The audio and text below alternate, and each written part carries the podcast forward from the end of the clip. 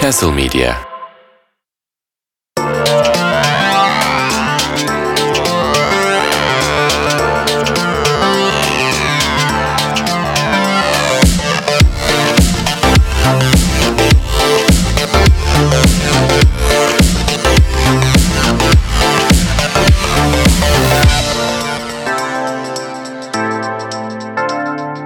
Castle Medya'dan herkese merhabalar.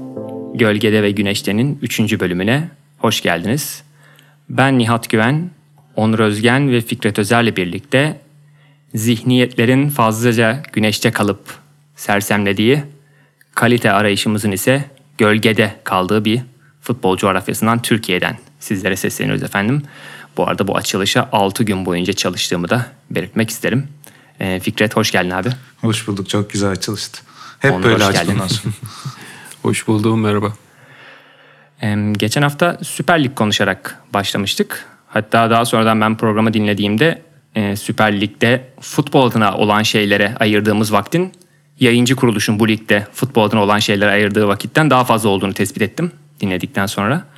O yüzden bu haftaki futbol turumuza küçük bir telafi de e, olması amacıyla diyeyim Avrupa ligleriyle başlayabiliriz. Premier Lig'den başlamak herkes için kolay. Bu daha basit olanı. Ben Serie A ile Serie A'ya değinerek çok kısa başlamak istiyorum aslında. E, Juventus'un bu 9 sene üst üste şampiyon olmasından sonra e, son 2 senede o egomanyanın yıkılması ve Milano büyüklerinin diyeyim son 2 yılı şampiyonlukla tamamlamaları çehreyi değiştirdi biraz ve lige yeni bir boyut kattı. Şöyle bir sıralamaya da şu an hemen önünde açtım bakıyorum. Atalanta ve Napoli'nin ilk 5 hafta sonunda ilk iki sıraya paylaştığı ve paylaştığı görünüyor ve henüz böyle nasıl diyeyim çok acayip diyebileceğimiz bir takımın olmaması, öyle bir futbolun olmaması bu Scudetto'ya Scudetto'ya aday olan takım sayısını e, o dünyanın en iyi ligi kabul edildikleri efsane dönem kadar olmasa da bu sene de oldukça arttırmış görünüyor. Tabii Castle Media olarak bizim için apayrı bir heyecana sahne oluyor bu sene Serie A. Çünkü e, patronumuz Cem Pekdoğru ve yayın partnerim Onur Özgen'in Roma'nın şampiyonluğu üzerine iddiaya girmiş olmaları bizim için lige oldukça ilgi çekici yapıyor.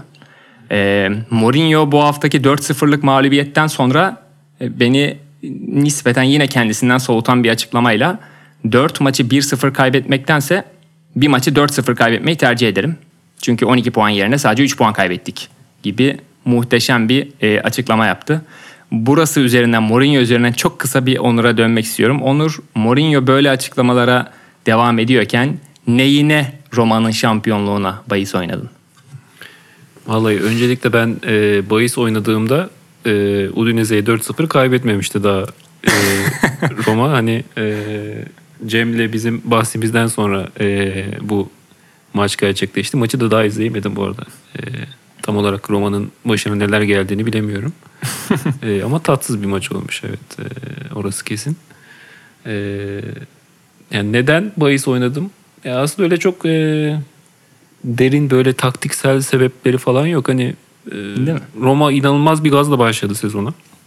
O şeyden itibaren e, Dybala'nın şehirdeki e, karşılanışı. Sonra işte Wijnaldum'un sezon açılışındaki e,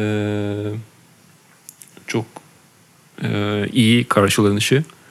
E, ve bence kötü de bitirmedi geçen sezon e, Mourinho. Yani zaten Avrupa Kupası aldı. E, yani sanki bir e, hocanın yeniden e, arkasında toparlanan bir e, bir kulüp, bir cami havası uzun yıllar sonra Roma'da tekrar e, oluşmuş gibiydi. E, bu yüzden yani hala bu arada e, Roma'nın başarılı olacağını düşünüyorum. O 4-0'lık mağlubiyet bunu değiştirmedi. E, yani ligdeki genel e, görüntü de tabii böyle düşünmemi e, düşünmeme yardımcı oluyor. Yani o senin de girişte bahsettiğin Juventus'un geçen sene hegemonyasının yıkılması ve yine e, çok kötü bir başlangıç yapmaları yeni sezona. E, orada da tam tersi bir e, Allegri'nin üzerinde bir e, negatif tartışmalar var. E, ona da pek katılamıyorum. Yani Allegri Juventus'ta çok başarılı olduğu e, sezonlarda da şu an oynanılan futboldan çok farklı bir şey oynatmıyordu ama sonuç alıyordu sadece. Ee, yani biraz zaten bu işte kontratak futbolun kaderidir yani e, kazandığınızda övülürsünüz sizden iyisi yoktur winnersınızdır e, ama işler yolunda gitmediğinde bu defa işte e, e, hele bir de büyük takımın başındaysanız hani işte Juventus böyle mi oynar ondan sonra e, işte korkaklıkla suçlanabilirsiniz bilgisizlikle suçlanabilirsiniz falan şu an Allegri'nin başına gelenler de biraz öyle gibi. Bu futbolu Cagliari oynar diyorsun. Juventus oynamaz. Yok ben, ben, ben öyle bir şey demiyorum. Her takım her şeyi her takım her şeyi oynayabilir. ee, yani daha ziyade hani e, bu teknik direktörlerin e, aldığı e, tepkilerin ikircikliği üzerine bir e, yorum yapmaya çalıştım. E, yani tekrar Roma'ya gelirsek hani e, bu ligdeki Serie genel e, iktidar boşluğundan da ben faydalanabileceklerini düşünüyorum. Elbette işte Milan geçen sene hak ettiği bir şampiyonluk kaldı. Bu sezonu da e, yani süper bir başlangıç yapmasalar da fena top oynamıyorlar yine. E, Inter e, yine çok iyi bir başlangıç yapamasa da ciddi adaylardan biri olacaktır. İşte Lukaku'nun da dönüşüyle. E, Atalanta çok iyi başladı. E, Napoli fena değil ama ben ikisinin de e, sezon içinde yine dalgalanmalar yaşayabileceklerini düşünüyorum. E, yani tüm bunların ışığında e, Roma'nın evet e, ciddi bir şampiyonluk adayı olduğunu düşünüyorum bu sezon. Hadi bakalım o zaman ligleri kendi aramıza küçük küçük paylaşacak olursak Onur'un bu açıklamalarından sonra Serie A ile alakalı elimizde kalan tek şey Cem Pekdoğru'ya tanınan cevap hakkı oldu. Onu da belki WhatsApp'tan alırız. Ee, Türk podcast dünyasındaki en şeffaf moderasyonu yaptığım için bu grup içerisindeki Bundesliga gerçeklerinde açıklamak durumundayım. Stuttgart'ın icra kurulu üyesi ve Öz Union Berlinliler Derneği Başkanı Fikret Özer bu hafta bu podcast'te Bundesliga konuşulabilmesi için bir ön şart koştu. Ve dedi ki Union Berlin kazanırsa Bundesliga'yı bana bırakın. Bayern kazanırsa o toplara çok girmeyelim. Evet bir iki detay hariç kulübün, kulübün her şeyine saygı duyuyorum ama bana bu saatten sonra Bayern övdürmeyin dedi. Bunları da böyle açık yürekliyle anlatıyorum. Bugüne geldiğimizde bir bir biten Union Berlin Bayern Münih maçından sonra ne yapacağımızı bilmediğimiz bir noktadayız aslında ama çaremiz nedir? Yine Fikret'e dönmek. Belki bize ne yapacağımızı söyler Bundesliga ile ilgili. Resmen zorla Almanya konuşturuyor. Şöyle o zaman şöyle yapalım. Kısa konuşup geçeyim. Ben yine bir Union Berlin övgüsü yapayım. Bir de şu anda tablonun en başında Freiburg var. Liderler. Ee, evet. Union Berlin de ilk dörtte. Yani Şampiyonlar Ligi pozisyonunda Freiburg ve Union Berlin var. Bunun yani daha 5 hafta hiçbir şey ifade etmiyor tabii ki de. Bunun sene sonunda olduğunu düşünmek böyle heyecanlandırıyor beni gerçekten. Hani şu an Yılmaz çünkü, Vural gibisin değil mi? O bitir hoca bitir. Tabii şu anda lig bitse ben tamamım. Çünkü sadece bu da değil. Bu şirket takımlarının hepsi bu yani yıllardır ilk ben 2009'da geldim Almanya'ya. 2009'dan beri ben ilk defa bu şirket takımlarının hepsi o en tepede yok. Avrupa pozisyonunda yoklar. Yani kim bunlar? İşte başta Leipzig, e, Hoffenheim, e, Leverkusen, Wolfsburg. Hepsi birden bu hafta kaybedip e, üst tarafa diğerleri geçti. Hatta Bayern'in ilk dört dışında kalma ihtimali vardı Union Berlin kazansaydı. Eee Şöyle bu iki takım Freiburg zaten hani fırsat buldukça yazı da yazmıştım zamanda bununla ilgili. Fırsat buldukça övüyorum onları. Christian Streich var orada. Almanya'da futbol filozofu olarak geçen bir adam. Ee, on buçuk sene olmuş Freiburg'un başına geçeri. Toplam kulüpte çalıştığı sürede 27 sene. Ee, geçen sezonda en iyi hoca seçildi ki Glasner e, Avrupa Kupası aldı. Onun dışında bir sürü verebilecekleri insan vardı. E, Streich'e verdiler e, yılın hocası ödülünü. Ama hani dışarıdan klişe duyulabilir. Ben onun bunu işten söylediğine eminim. Şöyle diyor. E, iki soruyu da birleştireceğim. Bu ödülü alan herkes Şampiyonlar Ligi kupası da aldı diyor. İşte Hansi Flick, e, Tuchel, Jürgen Klopp. Siz de alacak mısınız? İster miydiniz başka bir takıma gidip Şampiyonlar Ligi kupası almak? şunu diyor. Ben bu ödülü tek başıma almadım. Onlar da o kupaları tek başlarına almadılar. Yani ben buradan başka bir yere gittiğimde başarılı olacağımı düşünmüyorum diyor. Benim burada arkamda tek tek isim isim de sayıyor. O ödülde beni rahatsız eden şey de buydu diyor. Hani bu tek kişi işi değil zaten bu imkansız diyor. Hani Strahi sevme sebeplerinden biri de bu zaten. Futbol filozofu denmesi. Garip garip cevapları yani. Garip değil aslında normal bir cevap veriyor ama alışık olduğumuz bir cevap değil sadece. ee, hatta onun e, bir röportajında e, şeye antrenmanlara bisikletle gidip gelmesini soruyorlar. İlginç mi bu falan diye. Şaşırıyor yani asıl diyor hani bu kadar mesafeyi arabayla gitsem daha tuhaf olmaz mı diyor. Günümüz dünyasında olması gerekenleri söyleme, söylemek ya da olması gerektiği gibi davranmak seni filozof yapabiliyor. Aynen. o da zaten filozof olduğunu da iddia etmiyor bu arada. O da öyle bir şey. Bunu da bir yerde söylemişti yani. Abartıyorsunuz söylediklerim diye. Ama ihtiyacı var demek ki futbol dünyasının böyle insanı. Union Berlin tarafına gelince de onu da senelerde işte bu dördüncü sezonları. Ee, ikinci ligden Urs Fischer'le geldiler. Hala aynı hocayla devam ediyorlar bir istikrarları var. Oynadıkları futbol çok belli. Aslında bu da klişe gözüküyor söyleyince. Oynadıkları futbol şu. Topu e, yani dribling yapmasına izin vermeyeceksin karşılık. Herkesi karşılayacaksın tek tek. Benim gördüğüm şey bu sahada. Yani üçlü, dörtlü, beş. Çünkü daha önce dörtlü de oynadılar. Şimdi Bayern maçında üçlü oynadılar falan. Bunlar değil. Yeterli yoğunluğu veriyorlar. Fiziksel güçleri üst seviyede. Hatta geçen programda Onur demişti ki bizim Avrupa'yı yakalayabilmemiz için bir fizik gücüne ulaşmamız lazım. Union Berlin'in Türkiye'deki hiçbir takımdan farkı yok. Hatta çoğundan daha geride ekonomik olarak.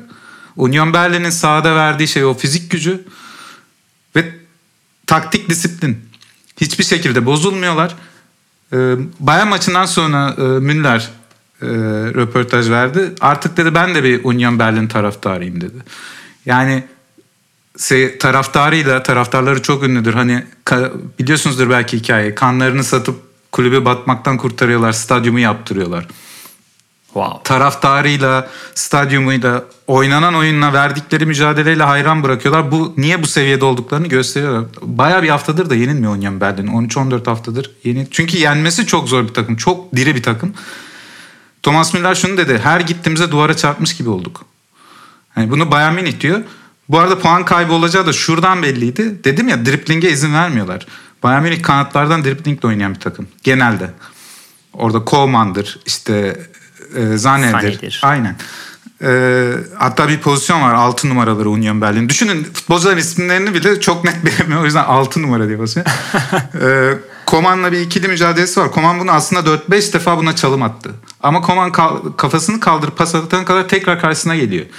Yani öyle bir dirayet var takımda. Şey gibi olmuş. E, 90'lardaki e, PSV Eindhoven Beşiktaş eşleşmelerin birinde e, Romario ile Recep Çetin karşılaşıyor. E, maç boyunca işte Romario bir çalım atıyor. Recep Çetin tekrar karşısına geliyor. Bir çalım daha atıyor. Recep'i bir daha karşısında buluyor. Zaten maç sonunda Bobby Robson Gordon Mill'le yakın arkadaşı. Hani Recep'i burada bırakın isterseniz siz gidin ama e, bu arkadaş burada kalsın diye teklifte bulunuyor. E, ama Recep Çetel'in nişanlısı e, ne işimiz var orada e, dediği için e, Recep de takımla beraber İstanbul'a dönmek zorunda kalıyor. E, evet bu anıyı aklıma getirmiş oldu. ben, ben de altın mı? Bak ben ismini de öğrenmemişim. Ee, neyse bu Şimdi Avrupa takımı deyince Bundesliga takımı deyince sanki böyle büyük harcamalar yapıyorlarmış gibi. Burada önümde son 4 sezonda yaptıkları harcamaları çıkarttım ben. Tek tek saymayayım ama yani toplamda 4 sezon 45 milyon transfer harcaması yapıyorlar. Çıktıkları sezonda dahil ki en fazla harcadıkları sezonlardan biri 10 milyon harcıyorlar. 45 milyon harcıyorlar. 51 ee, milyonluk da satış yapıyorlar oyuncu satışı. Bir de böyle bir şeyler var. Sürekli birileri gidiyor birileri En son işte Avoni'yi şeye e, Nottingham Forest'a sattılar. En iyi oyuncularıydı geçen yıl. Max Kruse gitti de sezon ortasında ki Max Kruse takımı öyle bir seviyeye çıkarttı ki. Ama en sonunda Wolfsburg ona bir teklif verdi. Reddedemeyeceği bir teklif yaptılar. Ve gitti çünkü kariyerinin sonuna geliyor. Öyle de bir açıklama yaptı. Yani daha iyi bir kontrat alamayacağım başka bir yerden. Sırayla yükseldiler 11. oldular ligde kaldılar o sezon. Sonra 7. oldular konferans ligine gittiler. Geçen sezon 5. oldular. Şimdi o şeyde Avrupa Ligi'nde oynayacaklar bu sezon. Ee, ve bir de şöyle ilginç bir şey gördüm. 2000, Son 4 2030'larda bir şampiyonluk geliyor gibi abi senin anlattığın bu e, gelişime göre. Şu anda e, rakamlara bakarken gördüm. Be, yani 11, 7, 5 asal sayı hepsi. Orada olabilecek asal sayılar o zaman 3 bu sezon. Aa, Hayırlısı olsun. Rakamların bize anlattığı. Ama birinci olamayacaklar o zaman hiçbir zaman. Çünkü asal değil bir. Tamam, bu şey abi futbolda istatistik ve istatistiğin yerini konuşacağımız bölümde dipnot olarak kalsın. Son bir iki şey daha ekleyeyim burada. Bu e, Becca var, Geraldo Becca. Ben geçen programda söyledim mi hatırlamıyorum. Benim şu anda Avrupa futbolunda en sevdiğim futbolculardan. Yani açık ara. Adamın her yaptığı hareket hoşuma gidiyor. Bilmiyorum neden. Yükseldikleri sezon getirmişler takıma 24 yaşında. Hala orada 28 yaşına geldi. Ya mesela o sezon Kevin Schlotterbeck de geldi. Şu anda Schlotterbeck Dortmund'a gitti Freiburg'dan. E, milli takım yaptı. Hani böyle adamlar da buluyorlar ama aldıkları futbolcular işte e, Doeki var Vitesse'den. İşte Jordan'ı aldılar forvet Avoni'nin yerine Young Boys'tan. Hani en yüksek takım Freiburg oradan da e, serbest bonservissiz geldi Haberer. Yani transferleri böyle. Böyle büyük isimler yok. Yok ama öyle bir oturtuyor. Avrupa'nın büyüklüklerinden 34-35 yaşında transfer Yok Gelmiyor hiç yok. Ya en büyük isim orada Kedira ama Rani Kedira kardeş Kedira. Hani isim benzerliğinden en büyük isim. Ve orta sahanın ortasında o da canavar gibi oynuyor bu arada. Hani şey hiç fırsat transferi yapmıyorsunuz yani. Yapmadılar evet. ya bunun dışında şeye baktım. Leipzig son 4 maçtır Leipzig'i yeniyorlar. Bu en büyük rakipleri onlar mesela çünkü sevmiyorlar. Tam zıt kulübü Union Berlin'in e, Leipzig. Gerçekten hani ilk oynadıklarında ilk 15 dakika taraftar tribünü boşaltmıştı. Yanlış Bilmiyorum. hatırlıyorsam düzelt Bundesliga 2'deki karşılaşmalarında da en sıkı protestolar Union Berlin deplasmanında oluyordu galiba değil mi şey? Tabii Union Leipzig'e. Berlin veya St. Paul'de olur. Bir pankartları yani. Vardı ya unuttum şimdi. Ee, bayağı etkilemişti Şey, beni. Ne, ne e, bir orada? pankartları vardı. Bir, ama biraz ağır da bir Avustralyalı çağırıyor ve hepiniz peşinizden peşinden gidiyorsunuz. Hmm. Bunun ne demek olduğunu hepiniz biliyorsunuz. Gibi Güzel. böyle bir, bir Avusturyalı bir yanılı arkadaş. O Ee, zaman e, Everton taraftarının tanrı olabilirdi ama şeytan olmayı tercih etti. Şeklindeki Rooney pankartıyla beraber Premier Lig'e geçiyorum. pankart deyince aklıma hep bu, pankart deyince aklıma hep bu geliyor. Newton geçiş oyunları Ee, gerçekten hayranlık uyandırıcı. Ya es- estağfurullah. E, Fikret'in Union Berlin'in namağlup devam eden sezonunda e, e, attığı bu tirat bence Berlin'deki dinlenme sayılarımızı da yansıyacaktır. Cem'den bunu özellikle isteyeceğim. E, tabii ki de Premier Lig'e geçince Premier Lig'de United üzerinden bir şeyler anlatma cüretini niyeyse kendimde her seferinde sanki sınırsız bir krediymiş gibi buluyorum. Yani diğer taraftan işte Haaland'ın gol atmaya devam ettiği, Chelsea'nin ideal 11 arayışını sürdürdüğü onca transferin ardından Liverpool'un ise nispeten son döneme göre yavaş bir başlangıç yaptığı e, bu sezonda Arsenal ve United aslında bakarsanız hani konuşmaya değer takımlar olma hüviyetini haftalar geçtikçe biraz daha arttırıyor. Ben Arsenal'ın bir tokat yemesini bekliyordum ama o tokadın United'dan gelmesini pek beklemiyordum açık konuşmak gerekirse. O galibiyet serisi sanki böyle nasıl söyleyeyim hani bir 3-4-0'lık bir City veya Liverpool mağlubiyeti kesin o seriyi sonlandırır diye düşünüyordum ama beklediğimden daha erken geldi ve United'dan geldi ee, o darbe diyeyim. Yani Manchester United'ın ilk iki maçını kaybettikten sonra 4 maç üst üste kazandığı gerçeği var ama Arsenal maçını da izledim ve takımda ve oyunda değişen çok fazla bir şey olduğunu söyleyemem ben. İlk 15 dakika yine işte acayip bir başlangıç ki Liverpool maçında da benzer bir tablo vardı. Ee, ki ilk bölümde yine daha fazla topa sahip olduğu diyeyim bir e, oyun planı da vardı ama ardından Arsenal maçın hakimiyetini eline aldı ve United tamam ben bu saatten sonra direkt oynayayım gibi bir anlayışa geçti. Bu e, Ten Hag adına evet yani bir umut verme söz konusu ama gerçekten umutlanmak için daha fazlasını görmek gerek durumunu bende değiştirmiyor. E, yani Bakalım kapanan takımlara karşı ne yapacak? evet evet yani B o- planı var mı? İşte zaten önemli olan biraz o abi. Çünkü yani bu Ten Hag'ın şu ana kadar oynattığı oyun yani bir saatten sonra işte biraz daha geriye yaslanalım. Savunma çizgisini biraz daha geri çekelim. Elimizde yılan gibi koşan topçular var. Onları kullanarak hızlı çıkalım planı. Geçtiğimiz yıllarda işte Liverpool, Manchester City, Chelsea hatta Barcelona, Paris Saint Germain gibi takımlara karşı e, United'ın oldukça işine yaramıştı ama ne diyorlar o yağmurlu ve soğuk Stoke City deplasmanında bu çok fazla işlememişti bu taktik. Dolayısıyla ona benzer bir soru işareti bence yine United'da şu an itibariyle böyle sahanın ortasında hala da bekliyor. Dört galibiyetin benim kafamda değiştirdiği çok fazla bir şey olmadı. Bir şey sorabilir Deyip, miyim? Elbette. Bu Casemiro niye oynamıyor arkadaşım? 75 milyon para verdiniz. Casemiro'nun fiziki durumuyla alakalı bir e, eksiklikten bahsetti hoca. Hatta madem öyle Anthony'de eksiklik yok mu onu hemen niye pat diye oynattın falan gibi bir şey demişler okuyabildiğim kadarıyla ama Anthony'de ilk maçtaki performansıyla birazcık o eleştirileri sanki haksız çıkardı gibi. Soruya dönecek olursak Ten Hag'dan dinleyebildiğimiz şey Casemiro hazır değil açıklaması. Anladım yani yine bir boşa milyonlar değil yani. Hazır olunca gelecek. bakalım bakalım yani Casemiro son dönemde e, Real Madrid'deki harika oyuncular sayılırken değil harika oyuncularla beraber oynayan oyunculardan biri olarak sanki değerlendiriliyordu. Manchester United'da o derece harika oyuncular yok. Dolayısıyla senin de endişe ettiğin üzere Manchester United'da biraz daha fazlasını yapması gerekiyor e, diyebilirim ve Premier Lig'deki hızlı turumuzu bu şekilde noktalayabiliriz.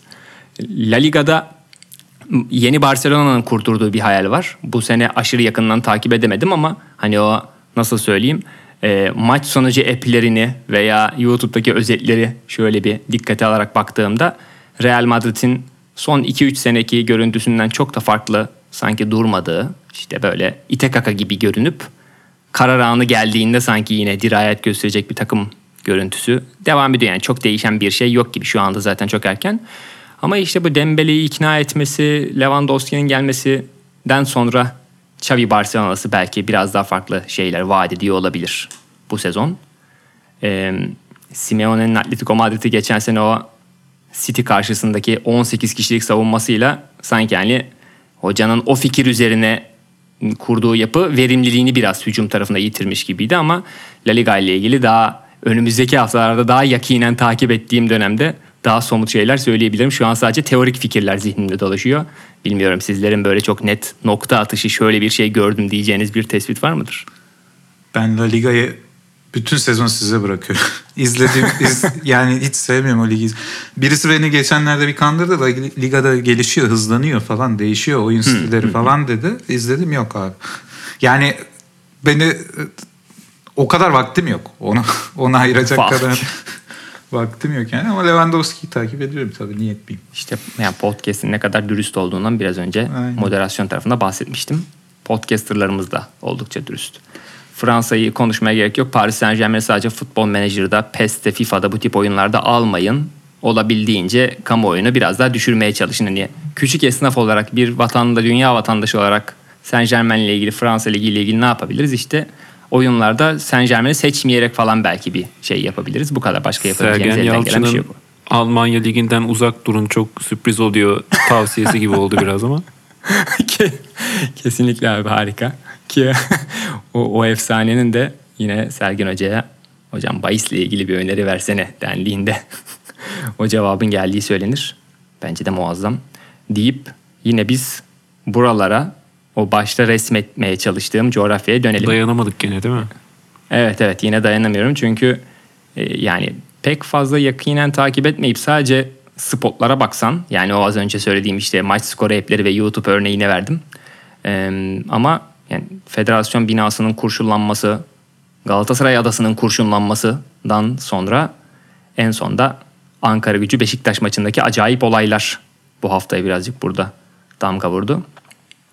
Çok fazla yani olayın aksiyonunu çok detaylandırmaya gerek yok. Herkesin malumu ama hani acayip cezalar gereken, çok ciddi yaptırımlar gereken bir yerde benim için birazcık Ömer Erdoğan sadece hayal kırıklığı oldu. Bu olaydan çıkardığım sonuç ya Josef'e kırmızı kart verilir mi, Vegors 3 maç ceza alır mı falan gibi şeylerden ziyade biraz daha Ömer Erdoğan oldu bende. Ee, yani bu rezalet olayı diyeyim sanki bir açık maç sonu beyanlarıyla herhalde e, adrenalin biraz daha fazlayken yaptığı açıklamalar mı diye düşünmek istiyorum. Çünkü o iki sene önceki Hatay Spor Beşiktaş maçı öncesi cumartesi göreceğiz ne olacağını. Sergen Yalçın açıklamasında bile ben ister istemez nedense bilmiyorum sebebini ama Ömer Hoca'nın biraz daha yanında durmuşum. Yani o sanki bir önceki maç rastgele bir açıklama yaptı.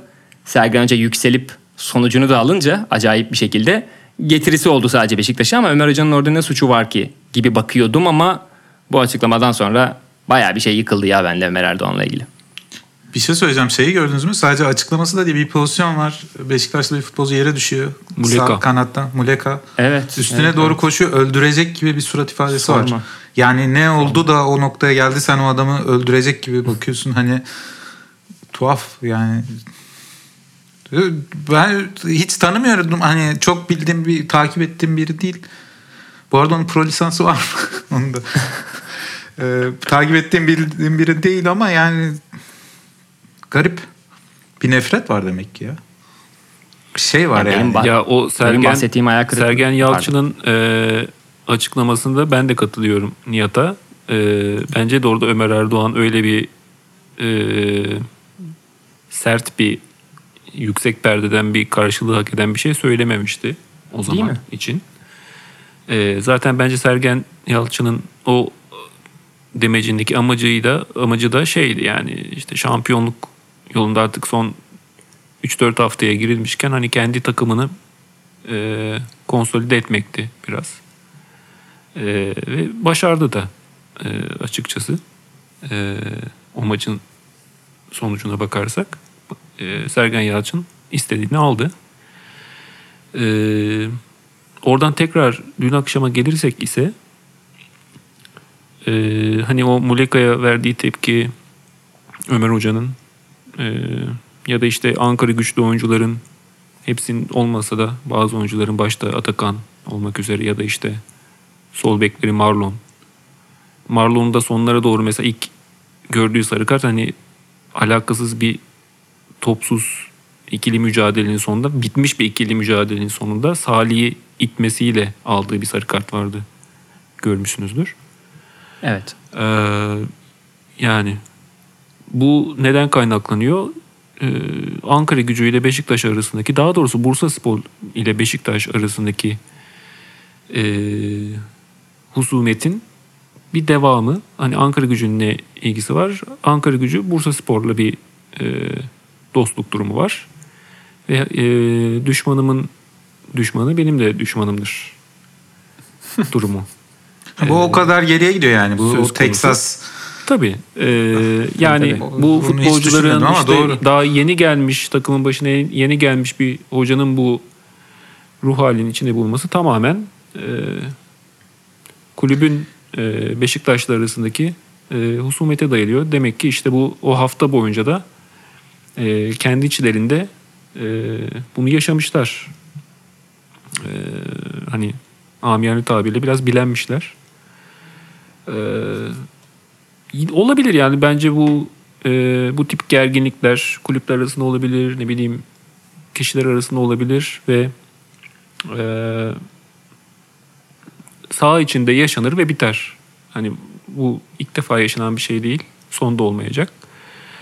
Ee, ama hani o maç sonundaki taraftarın e, kale arkasından sahaya atlayıp 50, 50 metre boyunca hiç müdahale olmadan e, orta yuvarlığa kadar gelip oyunculara uçan tekme atabilmesi e, o olay olduktan sonra artık e, başka şeylerin konuşulması gerekiyor. E, ve Ankara gücü cephesinde söylenebilecek tek şey var yani özür dileriz. Hani e, bugün bu akşam bizim sahamızda bir rezalete imza atıldı. Ee, ve bu bizim sorumluluğumuzdaydı. Ee, bütün futbol e, topluluğundan Türkiye'deki özür dileriz samimiyetle. Yani başka söylenecek bir şey yoktu ama e, bir özür de geldi sanırım yine bu arada başkanlarından. Evet. Ee, bir ama TV programı aracılığıyla. Evet yani o o özür gelene kadar da e, yine başkaları suçlandı. E, İşte e, hakem suçlandı. işte Beşiktaş'ın yedek kulübesindeki genç oyuncusu Oğuzhan Akgün'ün e, tavırlarından bahsedildi. İşte on, onun e, ortalığı kızıştırdığı söylendi. E, hem Ömer Erdoğan hem e, yönetimleri tarafından. E, yani bu genel bir refleks. Tabi biraz e, burada çuvaldığı kendimize de batırabiliriz. Yani bu ne yazık ki bizim toplumumuzda e, çok sık görülen bir şey. E, bizim sorumluluğumuzda olan, bizim hatamız e, olan bir şey yaşandığında, kötü bir şey yaşandığında tek yapmamız gereken şey olan özür dilemeyi pek beceremiyoruz ve sorumluluğu sırtımızdan atmaya başkalarını suçlayarak çalışıyoruz. Dün akşam da ne yazık ki bu oldu.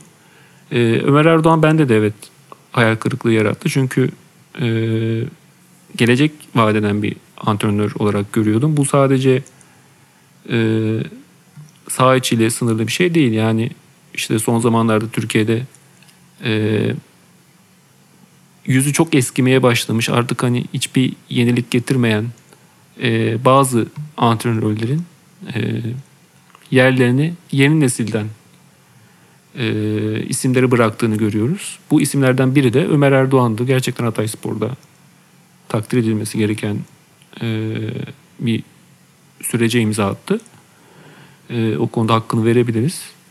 E, ama bu getirilmesi gereken Türk futboluna bu yeni nesil antrenörlerin getirmesi gereken yenilikler sadece saha içiyle sınırlı kalmamalı. Yani bunun içinde saha dışındaki davranışlar, e, verilen demeçler e, de girmeli. E, ben bekliyorum ki bu genç antrenörlerden kendilerinden önceki antrenörlerin verdikleri bu tip durumlarda verdikleri tepkileri vermesinler. Hani o konuda da bir yenilik getirsinler. kalabalıklara gerektiğinde karşı çıkabilsinler. Ee, ama ne yazık ki e, çok e, eski bir e, ve negatif bir refleks verdi Ömer Erdoğan. Maç sonunda taraftarlarımıza çok teşekkür ederim. İnanılmaz coşkulu, Ankara gücüne yakışır bir destek verdiler e, demeciyle. E, gerçekten kendisi adına çok talihsizdi. E, bugün ayrıca o saldırı yapan taraftar da e, serbest bırakılmış denetimli olarak. E, ve e, sanırım Ankara gücü yönetiminden birileri de evet, bir fotoğraf bu, vardı evet, internette evet, dolaşan. Bu süreçte hani mahkeme sürecinde bu taraftara e, desteklerini sunmuşlar. E, bakalım Joseph'in cezası ne olacak? Hani e, böyle bir e, akşamın sonunda tek ceza alan e, yaşanılan olayı durdurmaya çalışan Joseph de Souza olursa e, gerçekten hani Türkiye standartlarında bile e, inanılmaz bir durum olur. Bakalım. Ee, Onur'a katılmadığım nadir anlardan bir tanesi. Türkiye standartlarında inanılmaz durum olmaz diyorum. ee, e, arada Fikret çok güzel pas atmıştı. Ömer Erdoğan'a pro lisansı var mı ara diye. Öyle bu hafta e, sansasyonu üzerinden muhabbetini yapabileceğimizi düşündüğüm bir konuda bu pro lisans konusu. Birazcık e, Cem Dizdar'ın sanırsam TRT Spor olması lazım. E, yanlış bilmiyorsam. Evet, evet. E, canlı yayında bu konudan bahsederken Emre Belezoğlu'nun da e, canlı yayına bağlanması sonrası oluşan mini tartışma üzerine böyle di sansa, bahsettiğim sansasyon. Aslında Cem Dizdar'ın temelde sorguladığı şey görece basit. Daha önceki beyanlarını da az çok hatırladığım için Cem Dizdar pro lisans mecburiyetini kaldırın ve pro lisans veya işte olmayanların yönetmesine müsaade etmeyin, takım yönetmesini yasaklayın gibi. Çünkü bu durum suistimal edilir gibi bir tez koyuyordu Ya da madem üzerine. E, bu insanları e, pro lisansları olmamalarına rağmen e, teknik direktör olarak sahaya çıkarıyorsunuz o zaman e, maç önleri ve maç sonlarında konuşmalarına da izin verin e, diyordu. Hala da bunu söylüyor. Yani Evet, bir tane Doğru. bir kağıt verin ellerine çıkabilsinler diyor. Hani ona izin verin. Çok da mantıksız değil yani. Evet, yok kal işte sorunun içerisinde tam birebir dile getirmese de yine geçmiş dönemdeki söylemlerinden toparlayacak olursak e, yine madem böyle bir durum var Avrupa'da çalışmayan bu şey ve gölge antrenörlük olarak ad- adlandırılan bu aksiyon diyeyim Türkiye'de niye gayet normal bir şekilde sürdürülebiliyor gibi bir alt metni de var yine Cem Dizdar'ın söylediklerinden. Yani bütün bu kargaşanın içerisinden biraz böyle çekip bir kenara alacak olursak tezi aslında e, ayaklarını yere bastığı zeminin oldukça sağlam olduğunu ve oldukça basit olduğunu söyleyebiliriz. Tam olarak buna bir cevap gelmedi sanki e, Emre Belezoğlu'ndan. E, ama ben açık konuşmak gerekirse kendi adıma söyleyeyim. Cem Dizdar da o diyalogda böyle Emre'nin futbolculuk zamanlarında yaptığı gibi ustaca böyle göğsünde yumuşatıp çok güzel belirli bir raya oturttu. Ben Cem Dizdar'dan şahsen beklemiyordum. Ee, tartışmayı son derece beklediğimin ötesinde iyi yönettiğini söyleyebilirim. O konuyu öyle bağlamış oldu ama benim belki Fikret'e görüşünü sormadan önce dile getirmek istediğim bir diğer konu bu konuda Hamit Altıntop üzerinden yaşadığım hayal kırıklığı. Sanırım bu hafta herkese üzülmüşüm böyle. Bu e, Ömer Erdoğan'da da hayal kırıklığının sebebi aslında e, Ömer Erdoğan'ın bana ifade ettikleriydi. Çünkü Türkiye'de o tip bir olaydan sonra bu açıklama yapmasını normal bulabileceğim bir sürü insan var. Konuyu uzatmayayım. Hamit Altıntop da bu konuda e, gerekli aksiyonları başlatabileceğini düşündüğüm bir kurmaydı aslında federasyona geldikten sonra. Bu çünkü çok malum olan bir konu. Dünden bugüne çıkmış bir sorun değil pro lisans konusu Türkiye'de. E, Hamit Altıntop da şöyle geçmiş dönem açıklamalarını biraz hatırlıyorum. Bir iki karıştırdım. E, yeteri kadar pro lisans sahibi hocamız yok gibi bir şey de vardı. Beyan da vardı. Keza yine kursların seviyesinin yetersiz olduğundan buradaki sistemin tam olarak rayına oturabilmesi için bir süre yumuşak davranacaklarından federasyon olarak ama suistimal olması durumunda gerekli müdahaleyi yapacaklarından falan bahsetmişti aynı beyanın içerisinde. Yani hala daha bir suistimal olmadığını mı düşünüyor acaba Hamit Altıntop yoksa kontrolünün dışında bazı şeyler mi var federasyon katında bunu tam olarak bilmiyorum ama yani sayının tam sorun olmadığı konusunda şöyle bir bakındığımda kolayca ulaşabildiğim veriler var. Türkiye'de 600 tane yaklaşık pro lisans sahibi hoca var. Ve teknik olarak bu lisansın kullanılabileceği 38 tane kulüp var aslında Süper Lig'de ve TFF 1. Lig'de. Nasıl bir e, enteresanlık olacak ki ligdeki 19 takımın 6-7 tanesinin de lisanssız hoca ile çalıştığını düşünecek olursak yani e, burada garip bir fotoğraf ortaya çıkıyor. UEFA her sene m, sanırsam 20 kişiye pro lisans verildiği ülke federasyonlarına sunmuş olduğu bir İki beyan senede var. bir, ol- bir olması lazım. Öyle bir şey olması lazım. Öyle mi? Ya evet, ben, ben de evet. emin değilim de bu e, A lisansı Emre'de olan lisans da aslında TFF birincilikte e, takım çalıştırabiliyor olması lazım. E, pro, lisa- Ya doğru, evet. pro lisans e, ilk birincilik takımları için yani UEFA'ya üye ülkelerde birincilik takımları ve Avrupa kupaları için. Ama işte neyse devam sözünü kestim oradan sen de. Ya estağfurullah estağfurullah aslında tam doğru yerden girmiştin. Çünkü e, ben de tam dünyada en kolay pro lisans veren ülkelerden bir tanesi belki birincisi olabileceğimiz fikri üzerine bir şeyler söylüyordum.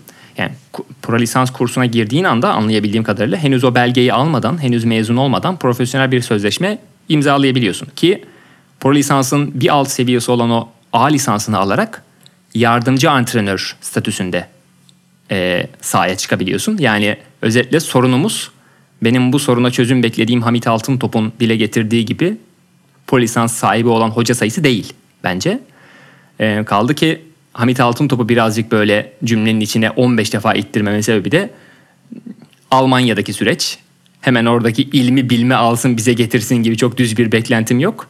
Ama yani orada da Yılmaz Hoca'nın yıl, sevgili Yılmaz Vural'ın da anlat, anlattıklarından yıllar yılı biriktirdiğine göre işte yıllık veya iki yıllık tam bilmiyorum o yüzden orada e, şey yapmayayım sallamayayım. Ama 90 kişilik bir hak eden listesi açıklanır. İşte 15 günlük bir ilk elemeyle sayı 60'a iner. Ardından bir eleme daha 30'a iner falan derken 20 kişi kalır ve bu 20 kişi maksimum alabilir gibi bir Almanya uygulamasından söz ediyordu. Kaldı ki kursun içeriği, süresi falan Türkiye'dekinin kat be kat üzerinde kalite olarak. Yani bu noktada dünden bugüne bunun bir sorun olmadığını söylemiştim. Ben öyle bitireyim kendi fikrimi. E, çünkü yaklaşık 2-3 sene evvel UEFA'nın da Türkiye Futbol Federasyonu bu konuda uyardığını hatırlıyorum. Yani e, alakasız ülkelerden daha fazla yılda pro lisans dağıtmaya başladınız buna bir çeki düzen verin diye aslında federasyona bir uyarı da gelmişti. Hatta bir böyle gazete küpürlerini kenarlar kenarda kalmış bir gazete haberine göre sanırsam 2016-2017 gibi Türkiye UEFA'ya tam olarak bildirilerde bulunmadan bir pro lisans kursu da açmış ve UEFA bunu tespit ettikten sonra 60 kişilik bir listeyi federasyona, Türkiye Futbol Federasyonu'na göndermiş. Bunlara siz ne ara pro lisans verdiniz diye. Oradaki o sürecin dönemi itibariyle ikili ilişkilerle çözüldüğünü hatırlıyorum. Dolayısıyla sevgili Hamit Altıntop'un ikizi Halil Altıntop'un da şu an itibariyle yer aldığı bu pro lisans sürecine hala daha bir federasyon tarafından çözüm getirilememiş olması benim böyle uzun uzun konuşmama sebep oldu şu anda deyip kendi fikrimi burada tamamlayabilirim Fikret. Orada Cem Cem Dizdar değil mi yanlış söylemiyorum. O şeye de evet. laf atıyor bu Halil Altıntop neden burada alıyordu? Ya yani çünkü Augsburg'da çalıştı, Stuttgart'ta çalıştı. Yani burada bir yol... kişinin hakkını yemiş oluyor diyor. Ve çok haklı yani o yoldan devam etse Almanya'da alabilecekti. Bir engel mi çıktı? Halil'den bahsediyor değil mi bu arada? Çok özür dilerim. Tabii Halil yani Halil, Halil pro lisansını Türkiye'de alıyormuş. Ben Hı. bilmiyordum bunu. Bu arada bunun bir olay olabileceği hep tartışılıyor falan da bana Münihli bir arkadaşım ee, işte Nuri Şahin burada haber başlıklarına çıktı Antalya'ya giderken falan. Nasıl teknik direktör diyor aşağıda futbolculuk şeyinde var diyor Nuri Şahin. Biliyorsunuz hani yedek oyuncu olarak kulübedeydi benim. Evet. Yani bunu ben nasıl açıklayayım Münih'te birine? Şimdi Türkiye'de bu işler böyle tamam ama yani garip olduğunu orada hissediyorsun. Ama şöyle bir durum var. Bizim ya biraz toplum eleştirisine giriyor ama bizim hiçbir zaman bu tip kağıtlarla, data tutmayla, ne bileyim prosedürü izlemeyle hiçbir zaman aramız iyi olmadı. Ya bunu hani çıkar ilişkilerine oyuncak ediyoruz ya da takip edemiyoruz. Ama ben şeyi bilmiyorum yani bunu da öğrenmek isterim. Mesela A lisansıyla 3 sene hocalık yapman gerekiyor ki pro lisansına başvurabil. Şimdi e, niye bu hani kestirme yolu deniyor oyuncular? Ondan sonra da sanki sistem suçluymuş gibi yani orada Emre Belezoğlu belki buraya da bağlanır. Ben de kişisel problem var benim problemim. Şey ama şey e, hani o da aralarında geçti ya diyalog hani benimle biliyorum ben Cem abinin benimle kişisel bir problemi var diyor. Benim sizde nasıl bir problem olabilir diye cevap veriyor Cem Dizdar'da onu bilmiyorum. Evet ne onu diyor. da bilmiyormuş. O zaman ee, bilmiyorsunuz ama hani şey ne? bilmediğiniz şeyi bildiğinizi söylüyorsunuz. Zaten sorun da bu diyor Cem Dizdar'da. Zaten o, o e, girişteki o diyalogdan sonra hani e, Emre Belezoğlu'nun o ateşli girişi yavaş yavaş e, sönmeye başladı. Ya, bu lisans konusu aslında bu hani mesleki lisanstır bu. Bunun çok büyük bir geçmişi var. Tabii ki yani gene İngiltere'den falan başlıyor. Bu lonca sisteminden ticaret yapanlara verilen bir ayrıcalık olarak çıkmış aslında. Kraliyet ailesine yakın olanlar o lisansı alıp ticaret yapıp diğerlerine avantaj sağlamışlar. Sonra 16. yüzyılda falan bunu başka gene Elizabeth herhalde Kraliçe Elizabeth geliyor yok ediyor o sistemi ve ilk çıkan lisans da doktorluk için. Yani oradan başlarsak ve çıkma sebebi de şu e, toplumu ilgilendiren mesleklerde yani dışsallı olan meslek deniyor bunlara. Nedir öğretmenlik? Dışsallık ne demek? Bir kişiye bir müdahale yapıyorsunuz. Ona bir iyiliğiniz var ama topluma da bir dışsallığı var bunun. Pozitif veya negatif. Doktorluk, avukatlık, işte ne bileyim öğretmenlik bu tip şeyler zamanla lisansa tabi tutuluyor. Ha bu Avrupa'da kötüye kullanılmıyor mudur? Kullanılıyordur. Çünkü bu meslek grupları kendi aralarında kendi yetiştirdikleri adamlara veriyorlardır. Yani burada da var. Erkek cemaatleri var Almanya'da. Bunlar birbirlerini destekliyorlar mesela. Hani ama minimum da bu. Artık o kadar e, sistemin içine işlemiş ki bu. Yani şeyi biraz da olsa engelleyebiliyorlar torpil olayını. Futbolda da futbol cemaatinin birbirini desteklediği bir şey olarak kullanılabiliyordur. Hani ben yüzde yüz yapılsın demiyorum ama bunun bir nedeni var. Ya mesela bir doktor uyuşturucu kullanırsa elinden lisansı alınıyor. Ve böylece o mesleği yapamıyor. Çünkü o mesleği yapmasını engelleyen bir harekette bulunmuş oluyor. Ve bu bunu belirtiyor aslında kağıt üstünde engellemiş oluyorsun. Emre orada diyor ya ben dört maçını kazanmış işte şöyle olmuş Avrupa'da tek devam eden. Ya konu o değil yani. Konu senin bu işi yapmaya yetin var mı yok mu? Bu sadece senin futbol bilginle alakalı bir şey değil. Orada çocuk yetiştiriyorsun sen. Elinin altında 17-16 yaşında insanlar var. 25 yaşında insan 25 yaş hala insanın geliştiği bir yaştır ve bu insanları sana emanet ediyoruz. Ve senin sicilin temiz değil.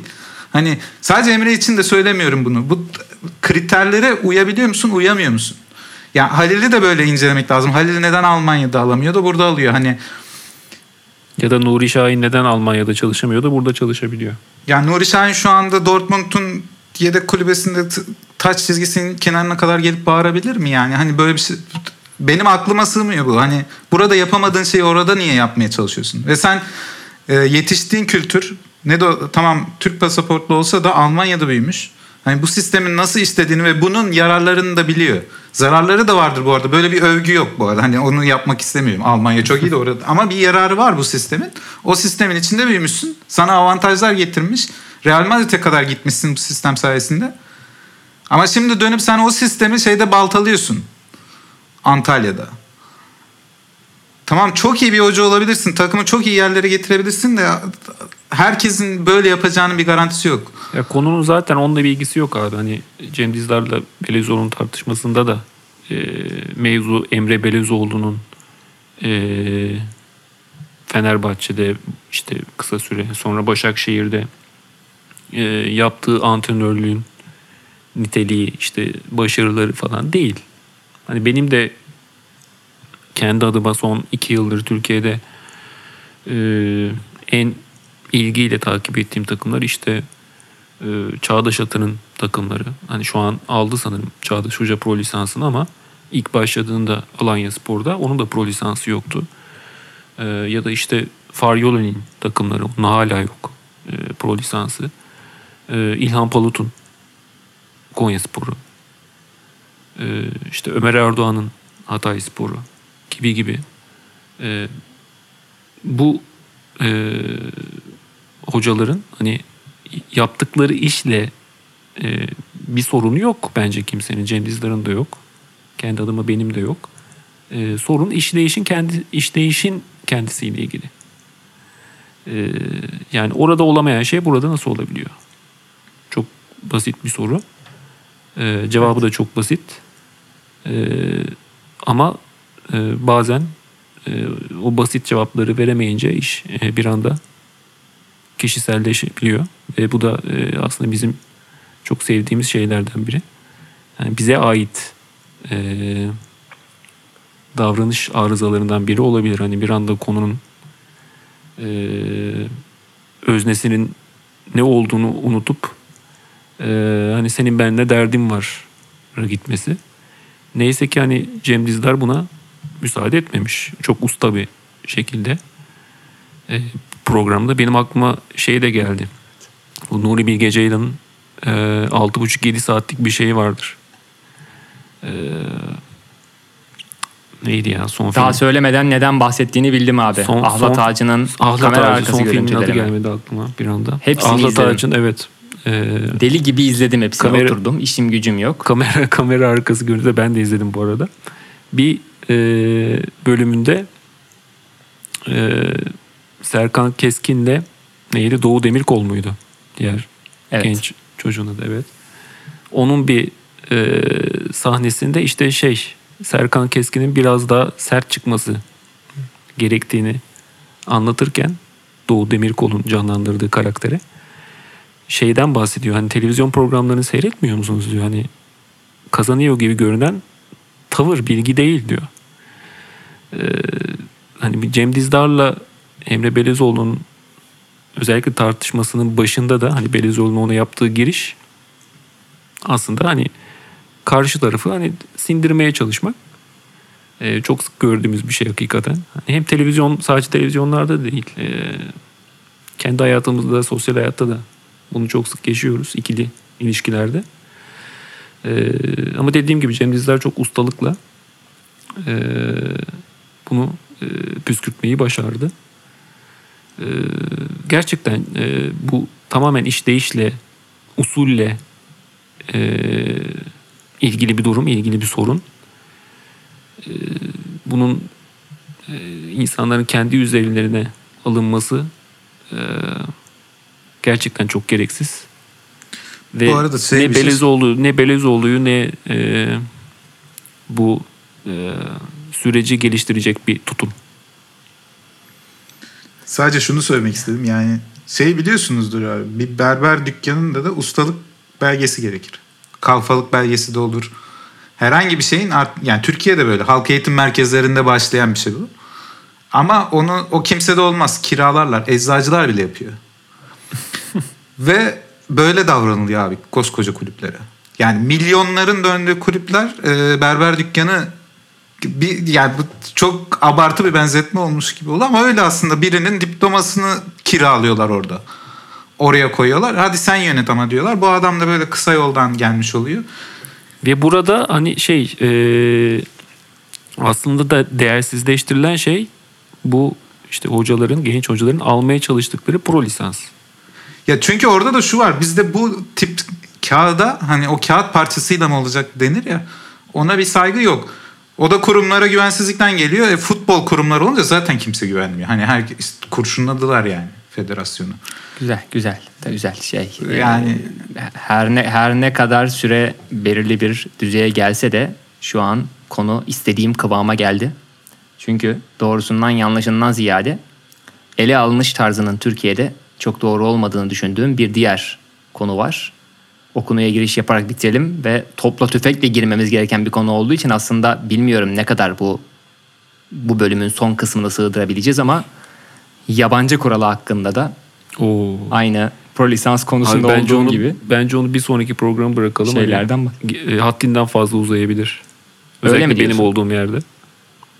Peki o zaman bunu e, aslında şöyle birkaç tane daha madem öyle hafta içerisinde Onur tarafını canlı tutmak için e, abi ne diyorsun ya falan diye birkaç tweet atarsam önümüzdeki haftaya kadar hız kaybetmemiş oluruz. E, ama madem öyle benim de bu konuda söyleyeceklerim varı hatırlatıp önümüzdeki haftaya bu yabancı kuralını bırakabiliriz o zaman. Bunu da buraya not düşmüş olayım. Fikret sen de elbet önümüzdeki haftaya kadar bir şeyler söylersin. Bak ben ve Onur bilenmiş olarak geleceğiz. Yabancı kural. Ben tam orada orta yolcuyum. orada sesin. Öyle mi? Ya orada benim tek düşüncem ama bir kural koyulacaktı. Yıllarca onu takip edecektik. Bu bu kadar basit benim için. Ama her sene bir şey değişiyor. Neyse girmeyeceğiz o konuya sonuçta. Güzel tamam. Argümanlarımdan bir tanesi buydu. Peki o zaman gördüğünüz gibi moderasyonunun böyle net kurallar koyup siz de buna olca- uyacaksınız demediği gayet steril bir diyalogla akışı ilerleyen program Gölgede ve Güneş'in 3. bölümünün de sonuna gelmiş olduk efendim. Önümüzdeki hafta tekrardan görüşmek üzere diyelim. Hoşçakalın. Görüşürüz. Hoşçakalın.